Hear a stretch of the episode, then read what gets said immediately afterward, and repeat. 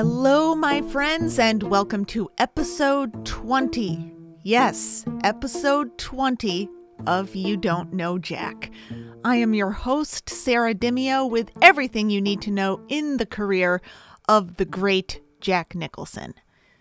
It's been a minute. It's been a minute, but I am back again, just like always, working on a more consistent schedule so that I don't have to be taking these intermittent hiatuses.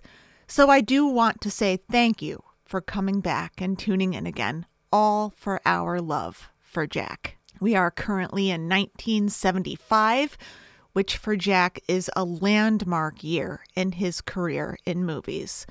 Last episode, we talked about The Who's rock opera Tommy, where Jack appears for one scene as the doctor, a role that he wasn't originally tapped to play, but came into as a last minute replacement and completed his role in 18 hours.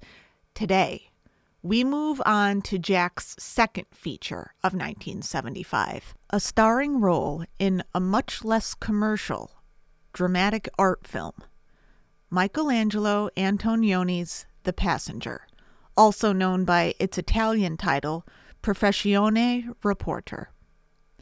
So before I get into it, I want you to think back a few episodes to our review of Chinatown.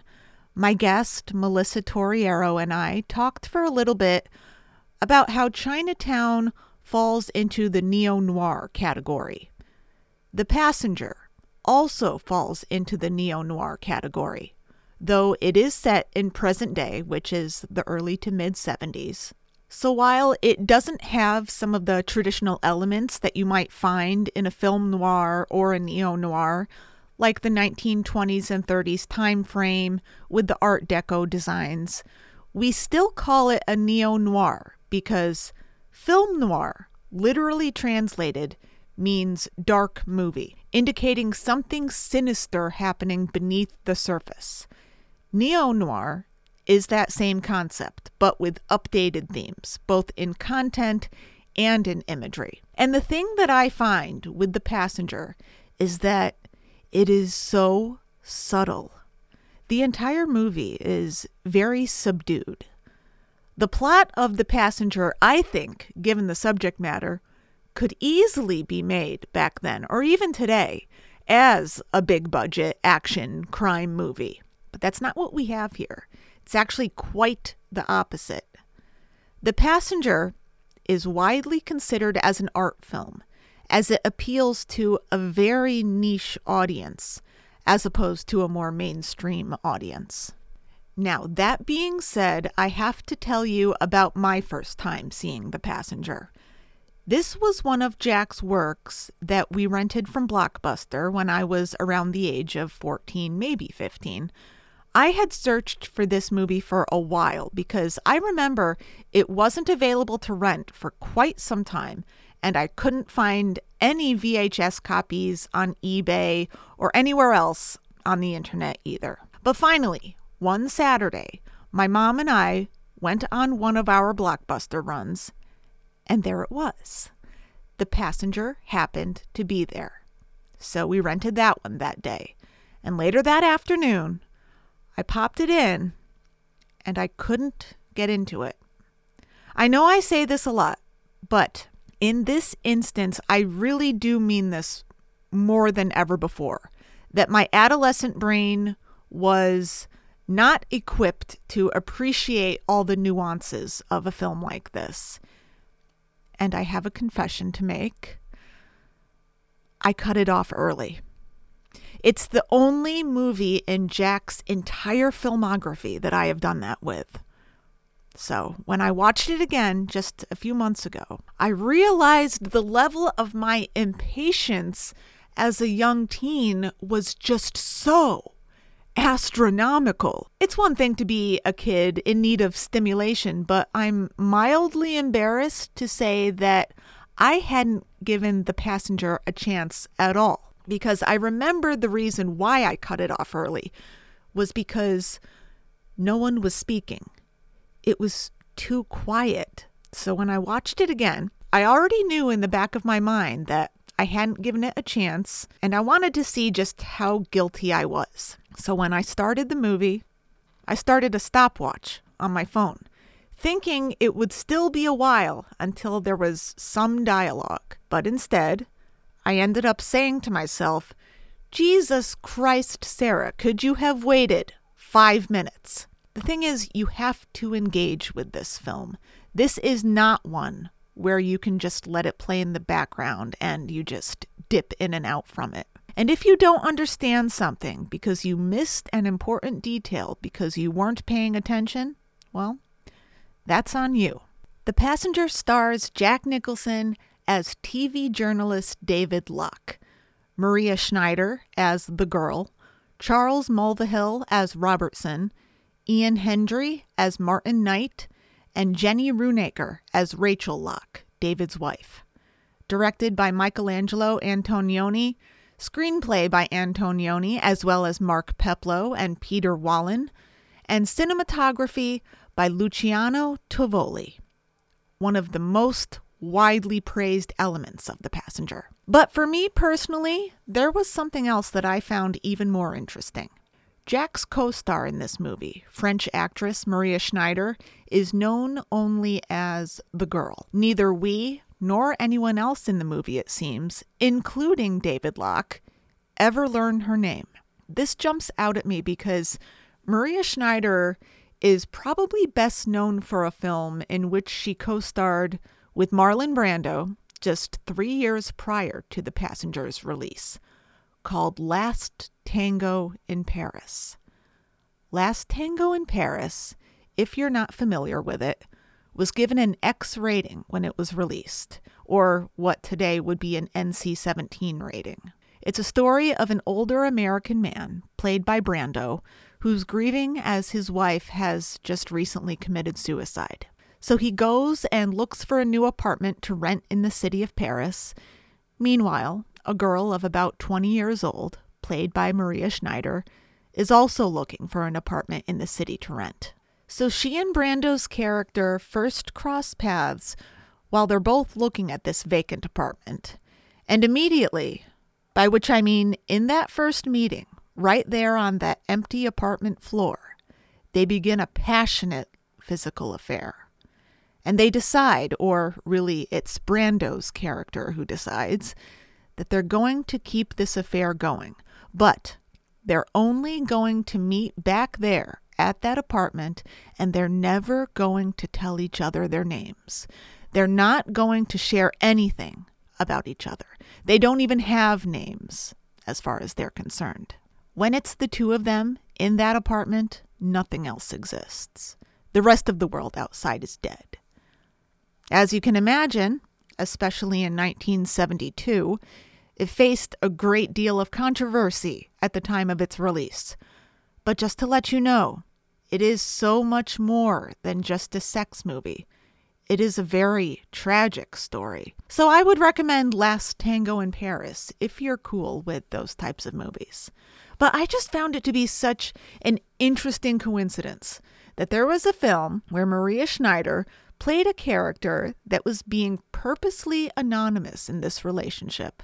And then just a few years later, in her next notable work, she's playing another character who is totally anonymous. The passenger opens on a small village in northern Chad. No music, just a fade up from black. The only real discernible sound is the Land Rover which David drives into the village. David, played by Jack, exits the vehicle. This particular shot is from far away, like the camera is set up towards the center of the village. And David, along with some locals who are standing nearby on the street, are off in the distance. Now, this is very faint and it's easy to miss, but at this point, David approaches one of these locals and we can just barely hear him say, Tell me where, and then it trails off as the camera pans away from them and gives us a wider view of this village. With there being an obvious language barrier, this opening scene is almost entirely wordless. It really is, at this point, the cinematography that tells the story. You can almost feel that it's very hot, very dry, very sticky.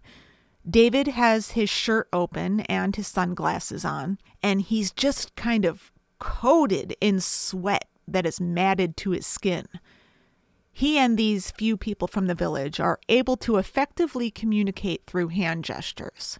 One man mimes a cigarette to him, to which David responds by giving the man a cigarette.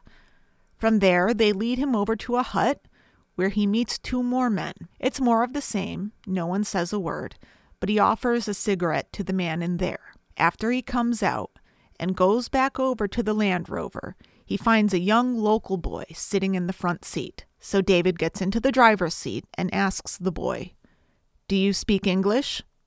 To which the boy doesn't respond, just keeps looking straight ahead. But it becomes evident that this boy is there to direct David to whomever he's trying to find. They drive further into the Sahara Desert, where David meets up with a guide. So we're about a minute or two into the film at this point, and we're just now starting to catch glimpses of what is going on. It seems that David is looking for rebel fighters to talk to, this being during the Chadian Civil War. But it's noticeably a struggle to find anyone willing or able to talk to him. And this particular trek is no different. And this whole ordeal comes to a head as David, already defeated, gets back into the Land Rover and begins driving back towards the village. As he's driving through the desert, the vehicle becomes stuck in a sand dune. So he gets out, starts digging through the sand to free it, but the side and the front end are so buried. It's akin to shoveling during a snowstorm. It just can't be done. So David smacks his shovel up against the side of the vehicle. He drops to his knees. He throws his hands up in the air.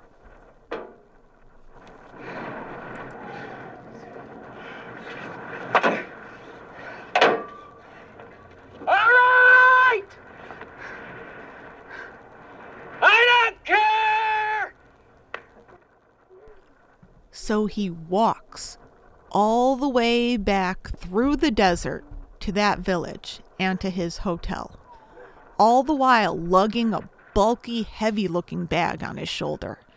This hotel where David is staying has poor conditions, to say the least. Again, the heat and the stickiness is tangible.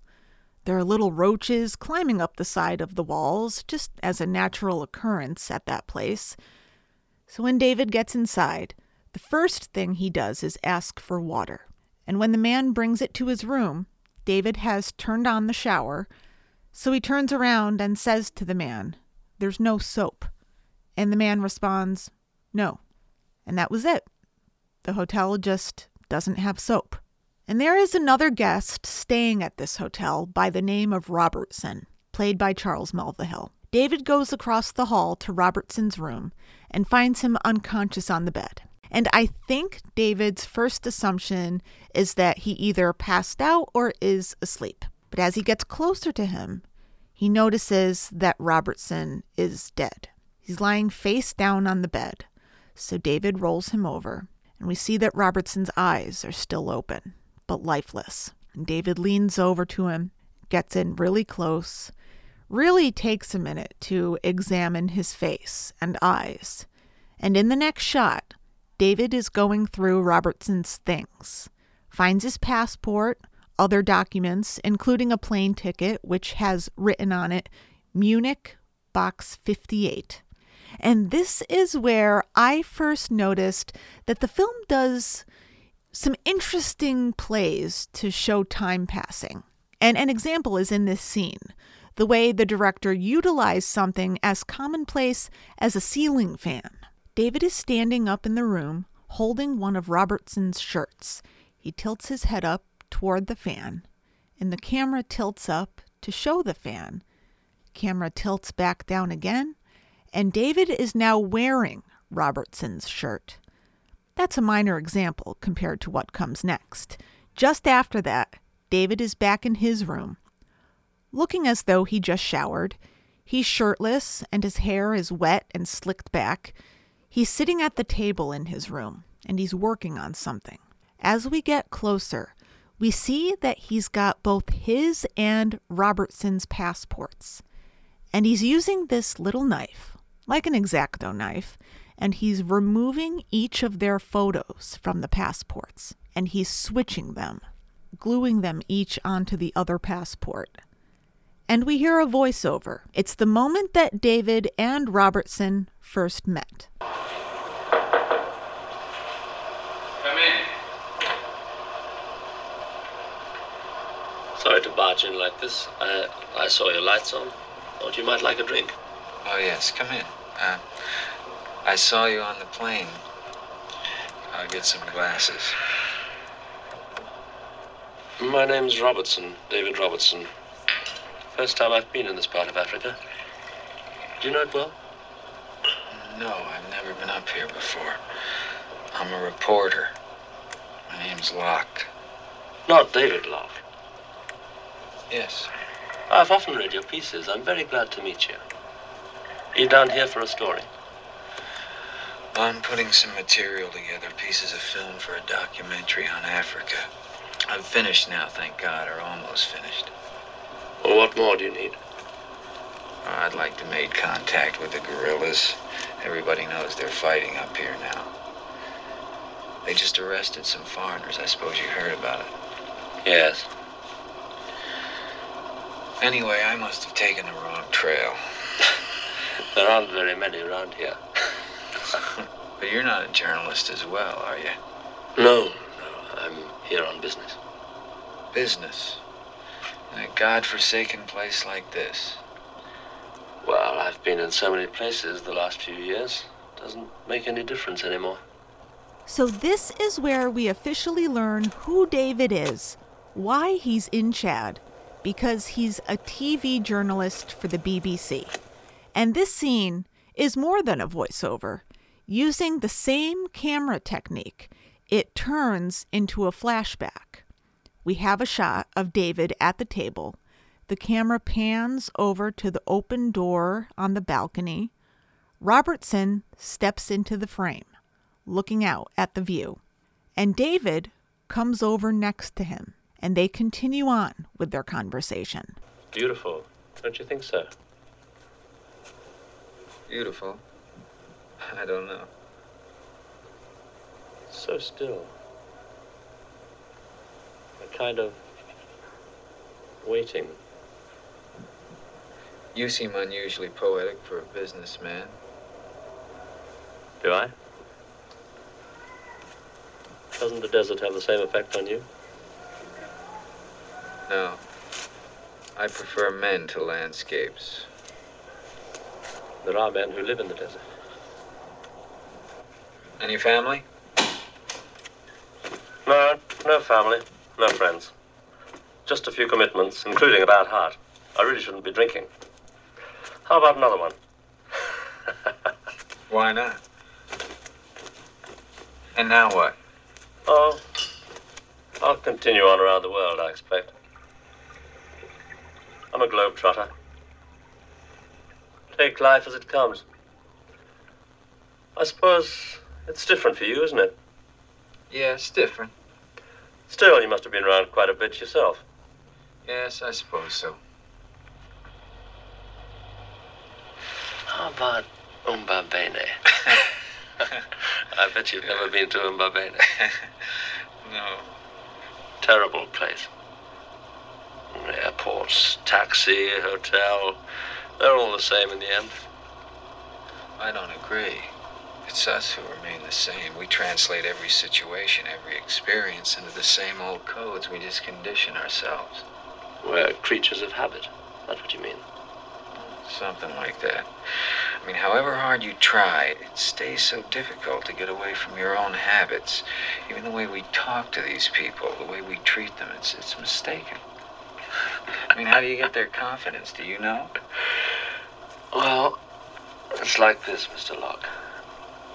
You work with words, images, fragile things.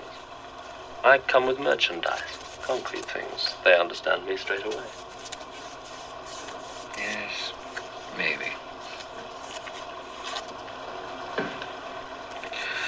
So where are you going to next? Well, London, I think. Then Munich, perhaps.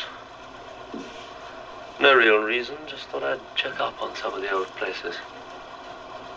I haven't been in London for three years now. And then, even as we get back to the present moment with David sitting at the table with the altered passports, we find that this voiceover wasn't really a voiceover. David was listening to his recording of this conversation that whole time. So it is, I would say, sort of a disorienting perspective of time and place, but not in a bad way, though. It's kind of in an intriguing way, like it's just beginning to build that suspense for us, just to give us that slight feeling of unease.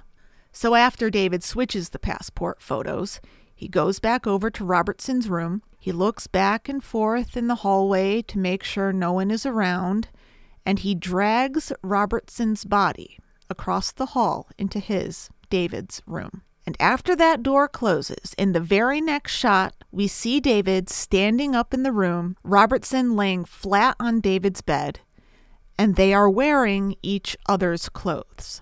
David has on what Robertson was just wearing, and Robertson is wearing the shirt and pants that David wore on that whole trek through the desert. And this did strike me as a particularly dark moment because I feel like that's not an unusual thing to see on TV shows, especially characters switching clothes with other characters. But this feels incredibly different because here it feels real. Like, actually think for a moment what that would be like. The act of taking the clothes off of a body, putting them on, then dressing that body in your own clothes and having to do it neatly enough so that it looks authentic.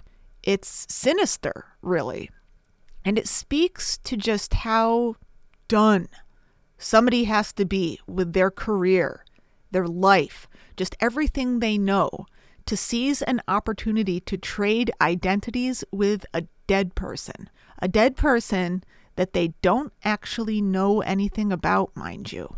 So here's the thing with Rachel she has been having an affair for how long we don't know, but she feels guilty when she learns of her husband's death. So she goes to see Martin Knight, a producer at the BBC and a friend of David's. Having been only given a little bit of information that her husband has died and was found by this other guest, Robertson. She meets with Martin because she wants to get in touch with this guy, Robertson, to try to find out more about David's last days. Well, meanwhile, David, or Robertson, quotations, has kept the real Robertson's appointment book, and not knowing where it will lead him, he decides to keep up with these appointments. He flies to Munich, and remember, we have that ticket with Munich Box 58 written on it. As he arrives at the airport, he doesn't notice this, but he's being watched by two men.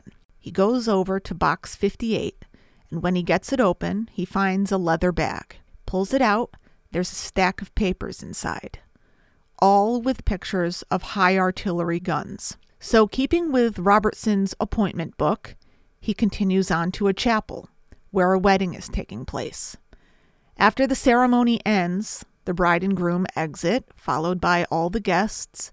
David sits alone at one of the pews inside the chapel. At this point, the two men who were watching him at the airport enter the chapel, addressing him as Robertson. Now, it takes him a second to remember that he's Robertson now, but he turns around and goes along with it, as it were. The men ask him if something went wrong at the airport because evidently Robertson was supposed to meet them there. And here is where David realizes exactly what kind of business the real Robertson was a part of. The two men ask him for the documents that he collected from the locker, and upon receiving them, they hand him an envelope filled with money. The second half of this payment will be given to him in Barcelona. After the men leave, you can see the subtle realization come over David that Robertson was a gun runner, and he was providing arms to the very rebels that David had been trying to reach in the desert for his documentary. Now, just after this, there's another little shift with time because we're brought to a flashback of David at his home back in London, and he's building this huge fire in his and Rachel's backyard. And mind you, this is a tiny little backyard, just a rectangular area of grass fenced in. The houses in the neighborhood are very close together. Rachel comes out to the side of the house in exasperation, covering herself in a robe, shouts over to David, asking him what he's doing. Meanwhile, David is proud of his creation. He's laughing, grinning ear to ear, in a way that only Jack can do, of course. He's getting rid of everything. Rachel turns on her heels, storms back into the house. David notices this and half heartedly calls after her. After we leave this flashback, we cut back to Rachel in the present, admitting to the producers at the BBC that she and David hadn't been close for a few years. When asked if she still loved him, she says, Yes, I suppose we go to another flashback of the one time that Rachel accompanied David on one of his shoots while making this documentary. She didn't like that he was so lenient during his interviews, even when his subjects were lying straight to his face. And noticeably here, there is even more building tension between the two of them. I almost want to say she looks at him not with anger or annoyance, but it just seemed like disgust, really. In the meantime, Robertson's planner says Barcelona. So David, although he's under no obligation, decides to keep this next appointment. He books a ticket onward to Barcelona. Now, unbeknownst to David, his producer Martin has tracked down where Robertson, air quotes, has booked his next flight to. So Martin also makes a trip out to Barcelona, staying at the same hotel as him. So when David sees Martin on the street there, he quickly ducks down and looks for a place, building, anything to slip into so as to not be seen. He goes inside this dimly lit, large, very old space with stunning architecture on the interior. And we find out in a moment that the space is used for classical concerts. In here, David sees the girl, played by Maria Schneider. Now, I should tell you, this is not the first time that David has seen her. He first saw the girl when he arrived back in London. He saw her out on a park bench, reading. So now, upon seeing her again in a totally different country, he approaches her. Listen to their conversation because my feeling was that it was almost as if they weren't really talking to each other, more like they were talking at each other. It's a bizarre conversation, kind of surreal. Excuse me. I was trying to remember something. Is it important? No. What is it, do you know? I came in by accident. The man who built it was hit by a bus.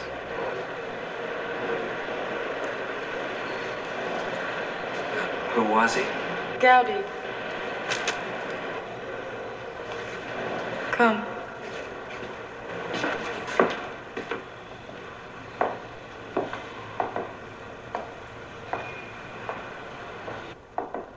He built this house for a corduroy manufacturer.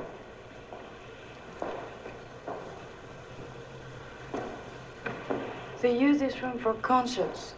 Wagner. Do you think he was crazy? How could you come in here by accident? I was escaping.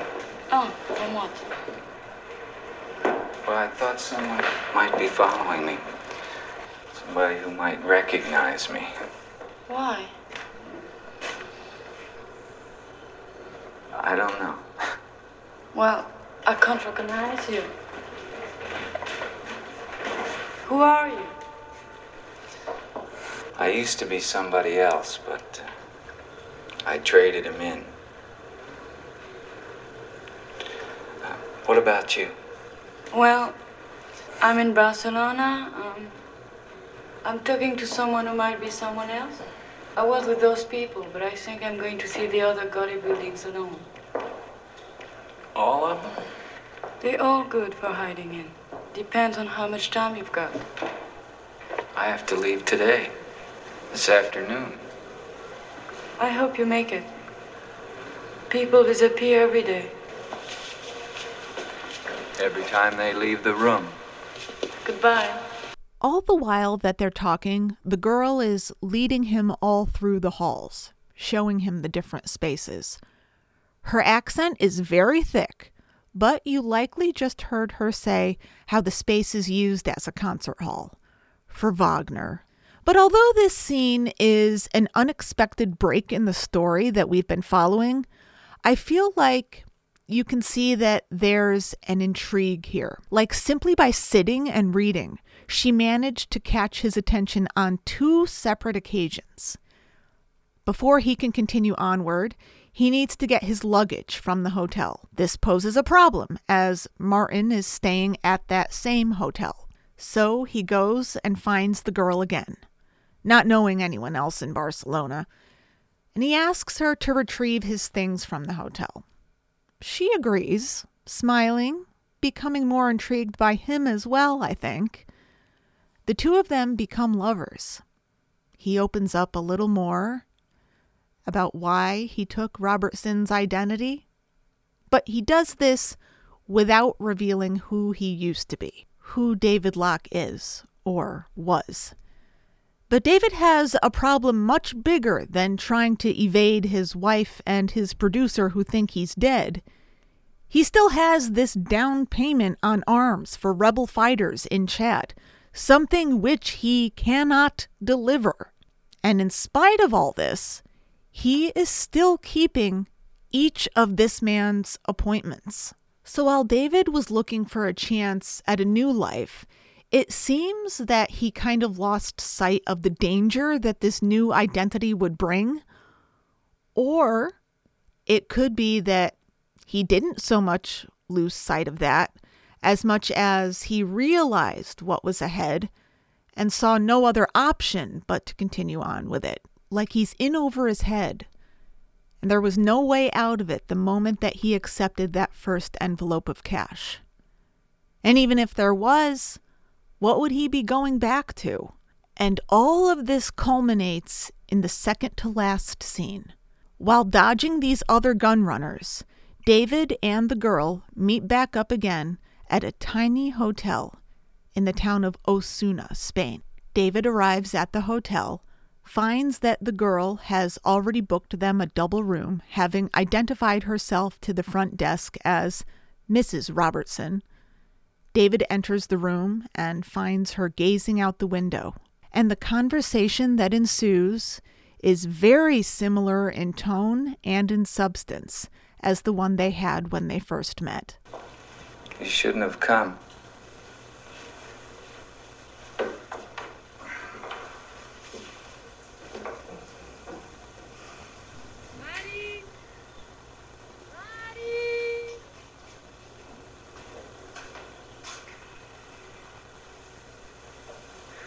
What can you see now? A man scratching his shoulder. A kid throwing stones.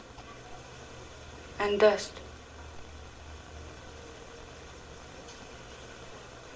It's very dusty here. Isn't it funny how things happen? All the shapes we make.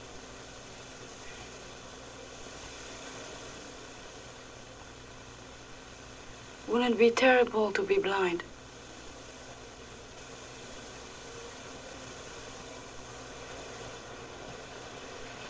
I know a man who was blind. When he was nearly 40 years old, he had an operation and regained his sight. What was it like? At first, he was elated, really high. Faces, colors, landscapes. But then everything began to change. The world was much poorer than he imagined. No one had ever told him how much dirt there was, how much ugliness. He noticed ugliness everywhere.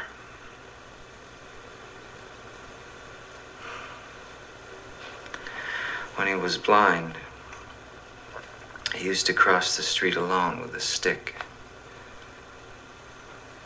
After he regained his sight, he became afraid. He began to live in darkness. He never left his room. After three years, he killed himself. You can tell, though, with that scene, there was a feeling of defeat, especially in David's telling of the story about the blind man. There's a somberness to the ending, but I would say it's not particularly surprising. I've read in a few different articles over the years that The Passenger was Jack's favorite film out of all the projects he's done. And I think I can see why. Because, like I mentioned, this is an art film. So I think it would appeal most to the people who are lovers of visual art. For those who like to take in and interpret the way you would with a painting. And I realize this now that I should give my 13 year old self a break for not being able to get into it when I first rented it back then. Because even now, as an adult watching it, it takes commitment. You have to engage with the story without the aid of a high energy musical score or big bloody shootout or any of those tropes. Because you won't find that here. And also, it was a departure for Jack because he was such a bankable star by that time, having just been in Chinatown, The Last Detail, and Five Easy Pieces just a few years before. It's really not like anything else he's ever done. And these things don't happen by accident. This was a conscious decision for Jack to take this role. Because another thing that I have read on multiple occasions is that Jack was a longtime fan of Michelangelo Antonioni's work. So you can imagine just how important properly executing this film would have been to him. I have not been able to find The Passenger streaming on demand anywhere. However, I was able to find it on DVD and Blu ray on Amazon. So it's a little harder to find, but not impossible. So I strongly suggest you get yourself a copy of The Passenger don't just pop it in and let it play in the background. Give it your full attention as it deserves. And I think you'll start to understand the tragedy of these characters. So, like I said, friends, I'm back again. I will be back next week. I won't keep you waiting another month for a new episode. And I will be reviewing a movie that I love Another title, yet again totally different from the last, and that is the 1975 comedy The Fortune, co starring Warren Beatty and Stockard Channing. I'm excited about this one. I love it, and I can't wait for you to join me. Please subscribe to You Don't Know Jack anywhere you get your podcasts. If you liked what you heard today, please leave me a review. Please join us on social media. That's You Don't Know Jack podcast on Facebook and Instagram. You Don't Know Jack is a production of Clovercrest Media Group. Visit clovercrestmedia.com and discover over 30 more great original podcasts sports, true crime, politics, health and wellness, current events. It's all there at the click of a button. So, until next week, guys. I'm Sarah Demio, and this has been You Don't Know Jack.